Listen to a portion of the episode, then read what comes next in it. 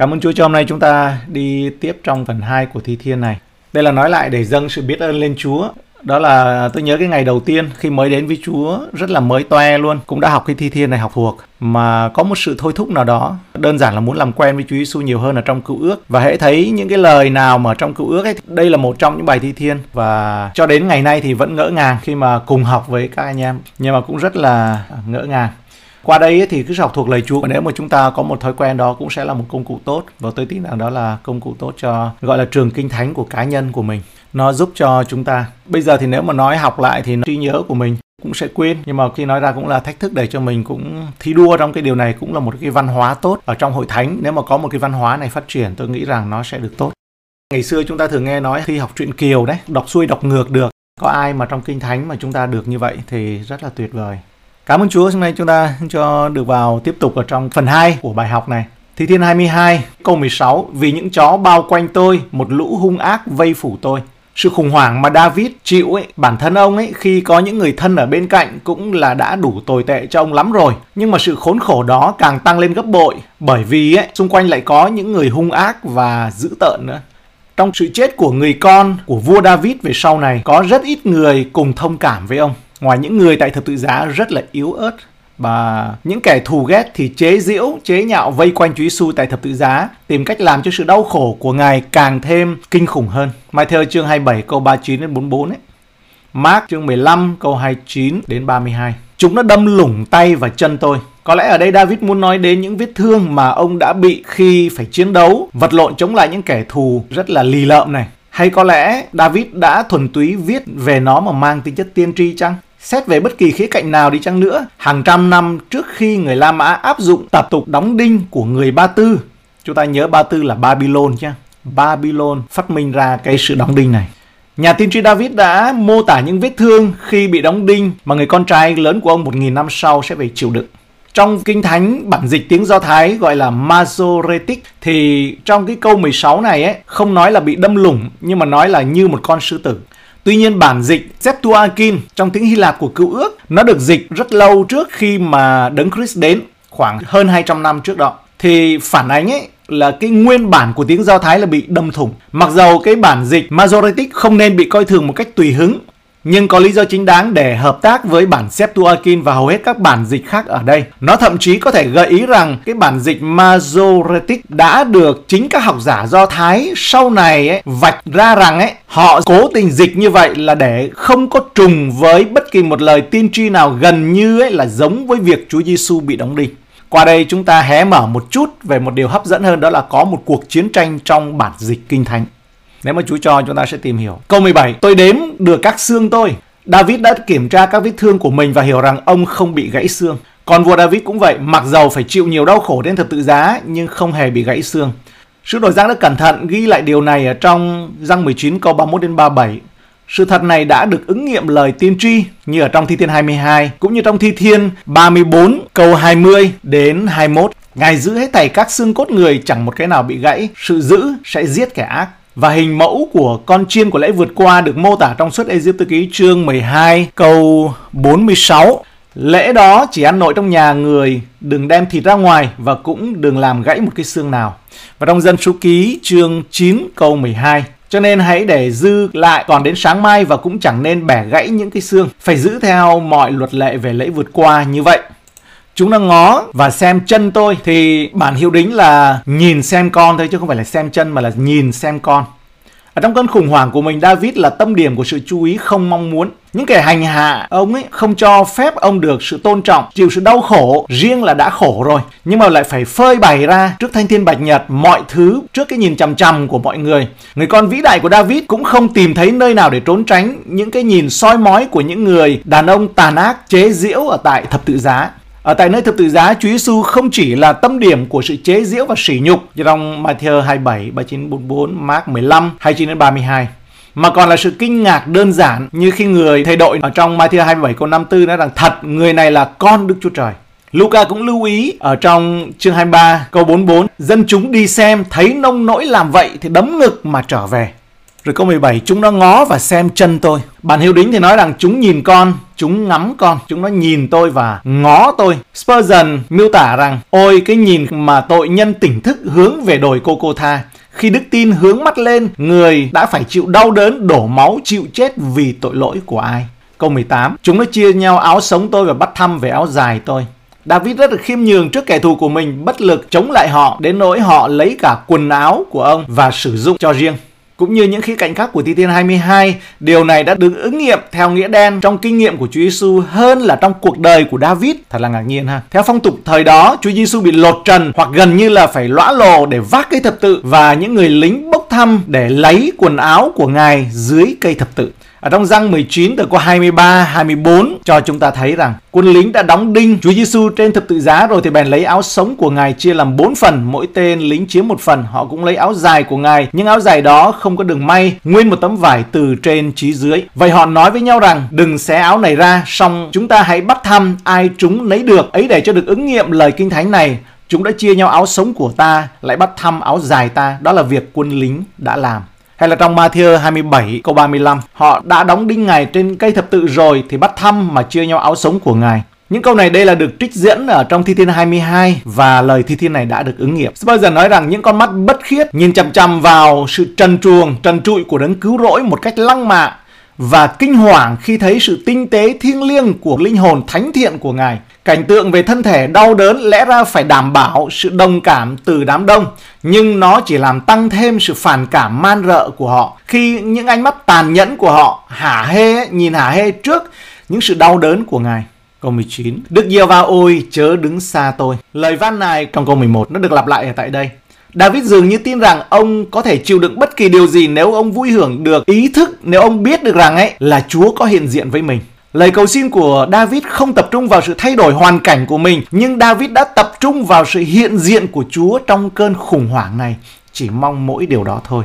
Và hãy đấng cứu tiếp tôi ôi, hãy mau mau đến giúp đỡ tôi. Hãy giải cứu linh hồn tôi khỏi gươm và mạng sống tôi khỏi loài chó. Hãy cứu tôi khỏi họng của sư tử và từ các sừng của trâu rừng. Ở đây ấy, là một sự khắc họa cho những cái hình bóng về kẻ thù Tác giả đưa ra những hình bóng của kẻ thù giống như là loài chó này, họng sư tử này, rồi sừng của con trâu rừng. David đã cam kết cho sự giúp đỡ và sự giải cứu mà sự hiện diện của Đức Chúa Trời mang lại để chống lại những thế lực này. Chúng ta nhớ Phaolô nói rằng khi mà tôi đã chống lại với những loài thú ở thành Epheso. Qua đây chúng ta tự đặt câu hỏi mình có cần tìm hiểu thêm về chiến trận thuộc linh hay không?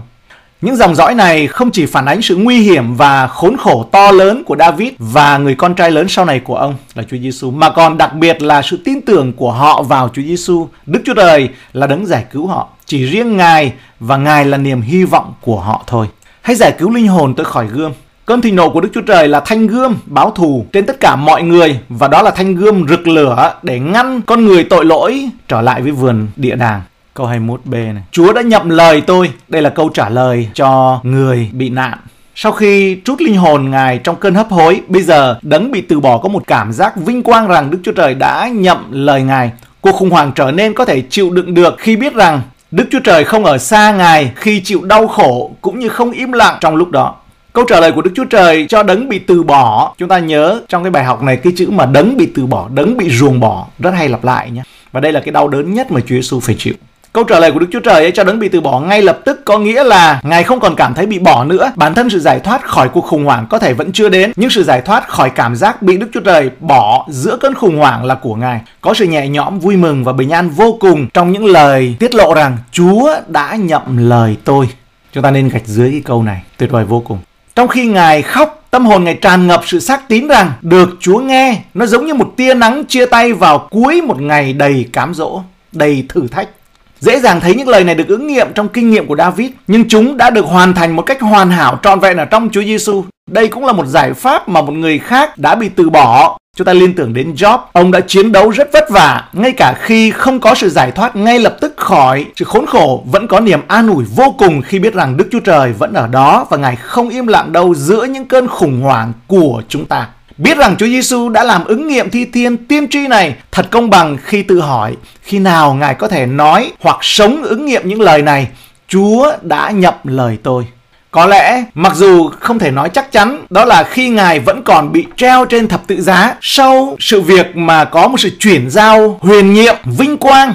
Ngài gánh chịu tội lỗi của nhân loại. Có lẽ là sau khi tuyên bố đã chiến thắng, nó đã kết thúc, nó đã được chọn như trong răng 19 câu 30. Khi Đức Chúa Giêsu chịu lấy giấm rồi bèn phán rằng mọi việc đã được chọn, rồi Ngài gục đầu mà trút linh hồn. Nhưng trước những lời ấm áp đó thì Chúa có nói ở trong Luca chương 23 câu 46 rằng Chúa bèn kêu lớn tiếng những lời này nó có hơi ấm ở trong đó. Hỡi cha, tôi xin trao linh hồn lại trong tay cha. Ngài vừa nói xong thì tắt hơi. Chúng ta rõ câu này không? Những lời này ấy, tiết lộ cho chúng ta một cảm giác biết được rằng ấy à Chúa có lại với sự thông công được thiết lập với Ngài, lại với Đức Chúa Trời Cha thay thế cho cảm giác bị từ bỏ trước đây tiếng kêu của Chúa Giêsu trước đây. Ở trong câu 22, qua đây chúng ta thấy sự đan kết giữa đây ấy, với bài thi thiên này. Chúng ta thấy lời kinh thánh vô cùng là tuyệt vời, một chấm một nét không nó nó kỳ diệu. Câu 22, Tôi sẽ rao truyền danh Chúa cho anh em tôi và ngợi khen Chúa giữa hội chúng. Được sự giải cứu nếu không phải là từ chính cuộc khủng hoảng, chắc chắn là từ cảm giác bị bỏ rơi trong cơn khủng hoảng đó. Bởi vì giờ đây lời hứa được thực hiện để tôn vinh ca ngợi Chúa của sự giải cứu. Và những người khác cũng cần biết về sự vĩ đại của Đức Chúa Trời trong sự khủng hoảng cùng tột như vậy. Mặc dù hoàn cảnh có thể chưa thấy sự giải thoát thật, nhưng mà đã thấy ánh bình minh ở trong tâm linh. Và đây chính là đám mây mà Eli đã thấy khi cầu nguyện. Hebrew chương 2 câu 12 Khi Ngài có phán thì cho chúng ta liên tưởng đến điều này. Đó là nói rằng tôi sẽ ra truyền danh Chúa cho anh em tôi, ngợi khen Chúa giữa hội. Và cái câu này là trích dẫn câu 22 chúng ta vừa đọc. Chứng minh rõ ràng rằng ấy, toàn bộ thi thiên 22 là chỉ về Chúa Giêsu không chỉ là về sự thống khổ của nửa đầu tiên thôi, nhưng mà còn cái phần tiếp theo đó vào đêm trước khi Ngài bị đóng đinh, Chúa Giêsu đã cầu nguyện một lời cầu nguyện vinh hiển, một dòng của lời cầu nguyện ở trong răng 17 câu 26. Con đã tỏ danh cha ra cho họ, con sẽ lại tỏ ra nữa để cho tình yêu thương của cha dùng yêu thương con ở trong họ và chính mình con cũng ở trong họ nữa. Những lời đó được cầu nguyện dưới bóng của thập tự giá có thể được hiểu là một lời, một sự ước muốn có chủ ý để thực hiện ở câu 22 này là tôi sẽ rao truyền danh Chúa cho anh em tôi. Chúa Giêsu hiểu rằng công việc vâng lời của Ngài trên thập tự giá sẽ mang lại vinh quang cao cả cho Đức Chúa Trời và Cha của Ngài, tuyên bố sự cao cả của danh Ngài. Và chúng ta có thể nói rằng phần thi thiên 22 này phản ánh lý do chính mà Chúa Giêsu đi lên thập tự giá để tôn vinh và để vâng lời Đức Chúa Trời và Cha Ngài. Câu 23. Hỡi những người kính sợ Đức Giê va hãy ngợi khen Ngài. Ở hết thảy dòng dõi Gia-cốp khá tôn vinh Ngài. Hỡi hết thảy dòng dõi Israel hãy kính sợ Ngài. Đây là mạng lệnh được ban cho để ngợi khen tôn vinh và kính sợ Chúa. Chúa của sự giải cứu vĩ đại như vậy xứng đáng nhận được cả ba điều trên toàn thể nhân loại. Và đây sự truyền lệnh thể hiện trên ba yếu tố. Ngợi khen, tôn vinh và kính sợ. Muôn dân cần phải làm ba điều này. Ngợi khen, tôn vinh và kính sợ. Theo lời tiên tri chúng ta thấy trong phần này Chúa Giêsu đã làm hai điều lớn lao trong công việc vĩ đại của Ngài trên thập tự giá. Đó là Ngài đã tuyên bố danh của Đức Chúa Trời. Tôi sẽ rao truyền danh Chúa cho anh em tôi. Chúa Giêsu đã dẫn dắt những người được cứu chuộc trong sự ngợi khen. Đó là Ngài sẽ ngợi khen Chúa giữa hội chúng. Tôi sẽ ngợi khen Chúa giữa hội chúng. Về điểm thứ hai này, Spurgeon nhận xét rằng tôi thích nghĩ rằng khi chúng ta cầu nguyện trên thế gian, những lời cầu nguyện của chúng ta không đơn độc, nhưng thầy tế lễ thượng phẩm vĩ đại là Chúa Giêsu Christ của chúng ta ấy, ở đó để dâng những lời thỉnh cầu của chúng ta cùng với Cha. Khi chúng ta hát trên đất, điều đó cũng giống như vậy. Chẳng phải Đức Chúa Giêsu Christ đang ở giữa hội chúng, gom hết những nốt nhạc trong lời cầu nguyện từ tấm lòng, bài hát thiêng liêng của chúng ta từ môi chân thành, cất vào lư hương vàng và làm cho chúng được dâng lên như một thức hương quý giá trước ngai của đấng uy nghi vô hạn hay sao? Vì Ngài không khinh bỉ chẳng gớm ghiếc sự hoàn nạn của kẻ khốn khổ, câu 24. Những lời đắc thắng của David một lần nữa được ứng nghiệm hoàn hảo nơi người con vĩ đại của ông là Chúa Giêsu, phản ánh một sự khôn ngoan và chiều sâu thuộc linh sâu sắc. Đức Chúa Trời đấng đã trả lời đấng bị từ bỏ đã cho phép sự hoàn nạn của kẻ khốn khổ, nhưng Ngài đã không khinh thường hay ghê tởm nó. Đức Chúa Trời đã sử dụng và sẽ sử dụng sự đau khổ vào mục đích tốt và lớn lao. Một số người của Đức Chúa Trời tự động liên kết mọi sự đau khổ với sự khinh bỉ của Đức Chúa Trời. Có nghĩa là chịu khổ là bị Ngài bỏ khinh thường ấy. Đúng là đôi khi hoạn nạn có thể đến như bị hình phạt như đối với người không tin hoặc là bị kỷ luật roi vọt đối với người tin. Tuy nhiên, đôi khi hoạn nạn là điều mà Đức Chúa Trời không coi thường và sử dụng để có hiệu quả tốt trong đời sống của dân Ngài. Thậm chí, Ngài có thể dùng ngõ cụt đối với kẻ không tin cứng đầu ấy để cho họ có cơ hội kêu cầu lên với đấng cứu rỗi. Theo nghĩa này, những lời ở trong Esai chương 53 câu 10 được ứng nghiệm. Đức Diêu Va lấy làm vừa ý mà làm tổn thương người và khiến gặp sự đau ốm. Câu 24 phần B. Ngài cũng không giấu mặt Ngài cùng người, nhưng khi người kêu cầu cùng Ngài ấy, thì bèn nhậm lời. Chắc chắn David và người con trai vĩ đại lớn hơn của ông ấy là Chúa Giêsu cảm thấy rằng Đức Chúa Cha đã che giấu khuôn mặt của Ngài.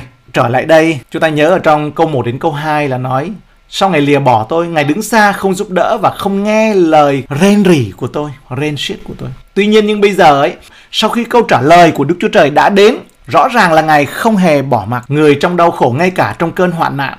Chúng ta rõ không?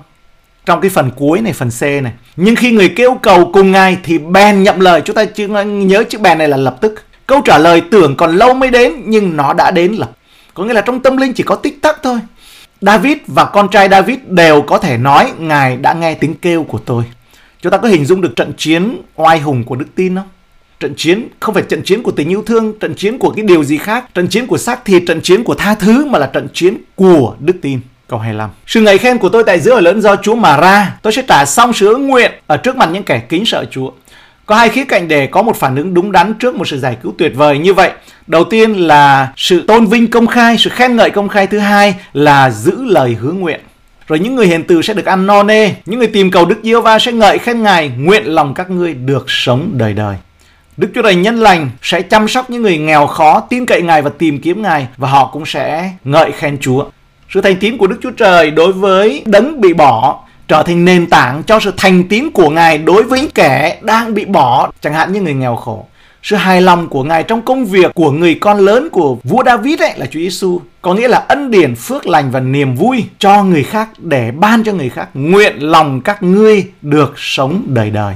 Những người tìm cầu Đức Giê va sẽ ngợi khen Ngài. Có một lời hứa trong điều này rằng những ai tìm kiếm Ngài ấy sẽ tìm gặp Chúa và vì thế họ sẽ ngợi khen Ngài. Chúng ta hiểu vì sao Chúa Giêsu nói ai xin sẽ được, ai tìm sẽ gặp và ai gõ sẽ mở cho. Bởi vì chính Chúa Giêsu là câu trả lời cho chúng ta, Chúa Giêsu là tất cả cho chúng ta. Có những linh hồn đang khóc vì tội lỗi và khao khát một đấng cứu rỗi sẽ sớm tìm gặp được họ và sau đó sẽ trở thành những người mà tôn vinh ca hát ngợi khen nhiệt tình nhất, nóng cháy nhất của bài hát mới. Họ đang đến và cả hàng ngàn ngàn người ngay cả bây giờ, ngày hôm nay. Nhạc ngợi khen sẽ còn kéo dài chừng nào mà khi mặt trời còn mọc còn ánh bình minh, sự vinh hiển của Chúa sẽ bao phủ mặt đất như là nước che lấp biển. Danh của Chúa sẽ được ca tụng từ đời này sang đời kia. Spurgeon. Câu 27. Bốn phương thế gian sẽ nhớ và trở lại cùng Đức Giê-hô-va. Sự thành tín của Đức Chúa Trời đối với đấng bị bỏ rơi thậm chí còn trở thành cơ sở để đưa tất cả những nơi tận cùng thế giới đến với Chúa. Đức Diêu Va không những không khinh thường và không ghê tởm sự hoạn nạn của kẻ khốn khổ như trong câu 24 ấy, mà còn sử dụng sự khốn khổ đó để đạt đến tận cùng thế giới để qua đó mà sự nhận biết Chúa vang đến đó và để họ ăn năn trở lại với Ngài, trở lại thờ phượng Ngài. Các họ hàng muôn dân ấy sẽ trở lại trước mặt Ngài, thờ lại trước mặt Ngài. Chúng ta có thể nói rằng phần thi thiên 22 này cho thấy lý do lớn thứ hai tại sao mà Chúa Giêsu đi đến thập tự giá. Vì tình yêu thương đơn sơ dành cho những ai tin vào Ngài và công việc cứu rỗi của Ngài và do đó ghi nhớ và hướng về Chúa. Không phải là cường điệu quá mức khi nói rằng Chúa Giêsu nghĩ đến sự cứu chuộc của Ngài và yêu thương họ cho đến tận thập tự giá, yêu thương họ tại ngay trên thập tự giá. Ở trong Hebrew chương 12 câu 2 Hãy nhìn xem Chúa Giêsu là cội rễ và cuối cùng của đức tin, tức là đấng vì sự vui mừng đã đặt ở trước mặt mình chịu lấy thập tự giá khinh điều sỉ nhục và hiện nay ngồi bên hữu ngai Đức Chúa Trời. Bài thi thiên 22 bày tỏ một cách mạnh mẽ niềm vui đó cả trong sự vâng phục và tôn vinh Đức Chúa Trời và Cha của Ngài, cũng như niềm vui được giải cứu và yêu thương những ai tin cậy nơi Ngài rằng sẽ có những anh em mà Ngài đã công bố danh của Đức Chúa Trời cho. Đó là tôi sẽ rao truyền danh Chúa cho anh em tôi. Trong khoảng thời gian hạnh phúc cuối cùng đó, Trước khi thực sự phó linh hồn vào trong tay cha, suy nghĩ của Ngài lao về phía trước và tìm một nơi an nghỉ phước hạnh trong viễn cảnh rằng sau sự chết của Ngài tất cả các đồng loại của mọi dân tộc sẽ tôn thờ trước mặt Chúa và điều đó bởi một hạt giống đã được chọn đấng tối cao sẽ được tôn vinh. Tôi nghĩ rằng đó là một suy nghĩ hoàn toàn tuyệt vời và là một suy nghĩ sẽ thúc đẩy chúng ta đến tình yêu và sự tận hiến có chủ đích nhất đối với Chúa Giêsu Christ. Bạn và tôi đã ở trong suy nghĩ của Chúa Giêsu ngay lúc Ngài đã chết tại thập tự giá đã có trong ý tưởng của Ngài rồi. Đó là Ngài đã chết để cứu bạn và tôi khỏi tội lỗi.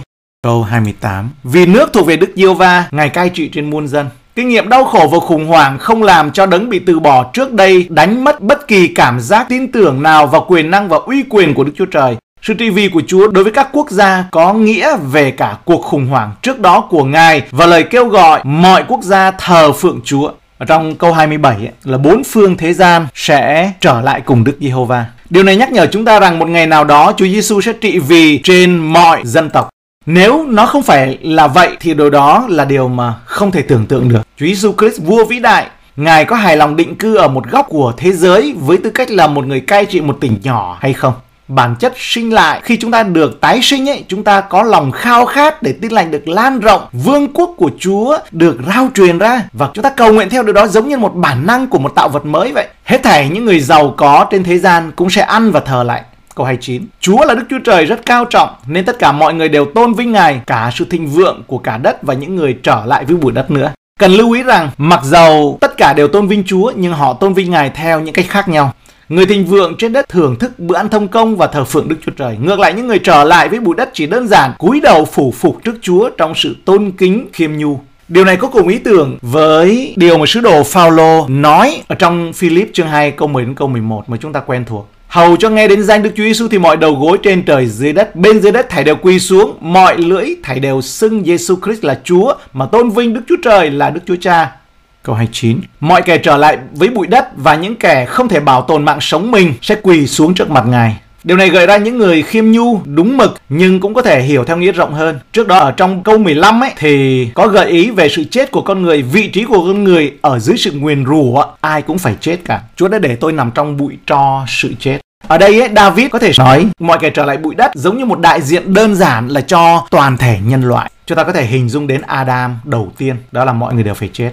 Nếu điều này là đúng ấy, thì cụm từ ngay cả những kẻ không thể bảo tồn mạng sống mình có cùng một ý tưởng đó. Đó là một cụm từ gợi ý đặc biệt là khi xem mối liên hệ trong thi thiên này đối với Chúa Giêsu là đấng Messi người con vĩ đại của David đối với toàn thể nhân loại. Chúa Giêsu là số ít là đấng có thể giữ cho mình được sự sống bởi vì Ngài sống lại. Chính Chúa Giêsu đã nói về sự sống của Ngài cho chúng ta biết được rằng ấy, là không có ai cất sự sống ta đi được nhưng tự ta phó cho. Ta có quyền phó sự sống và có quyền lấy lại. Ta đã nhận lãnh mạng lệnh này nơi cha ta. Một tin mừng ấy, đó là một dòng dõi sẽ hầu việc Ngài, người ta sẽ kể dòng dõi ấy là dòng dõi của Chúa. Dòng dõi ấy sẽ đến rao truyền sự công bình của Ngài, thuật cho dân tộc sẽ sanh ra rằng Đức Diêu Va đã làm việc ấy. Sự thành tín của Đức Chúa Trời đối với đấng đã bị từ bỏ trước đây được kể lại trong suốt nhiều thế hệ, nhiều dòng dõi về sau mang lại vinh quang lớn cho Chúa kể cả họ sẽ nhìn vào những gì đã được hoàn thành trong Ngài, trong đấng bị bỏ và thông qua đấng bị bỏ trước đây và khi họ nghe thấy rằng Đức Giê-hô-va đã làm việc ấy. Kết quả của công việc đó là được truyền lại, nó được thực hiện thể hiện qua nhiều thế hệ là một dòng dõi là sẽ đến hầu việc Ngài. Điều này dẫn đến sự vang tiếng của Đức Chúa Trời qua nhiều thế hệ. Điều này sẽ được kể lại về Đức Chúa Trời cho thế hệ sau. Điều này dẫn đến việc truyền bá thông điệp của sự công bình của Đức Chúa Trời qua nhiều thế hệ. Thuật cho dân tộc sẽ sanh ra rằng Đức Giê-hô-va sẽ làm việc ấy. Chúng ta có thể nói rằng Chúa Giêsu đã nghĩ đến những người anh em do thái của Ngài trên thập tự giá như trong câu 22.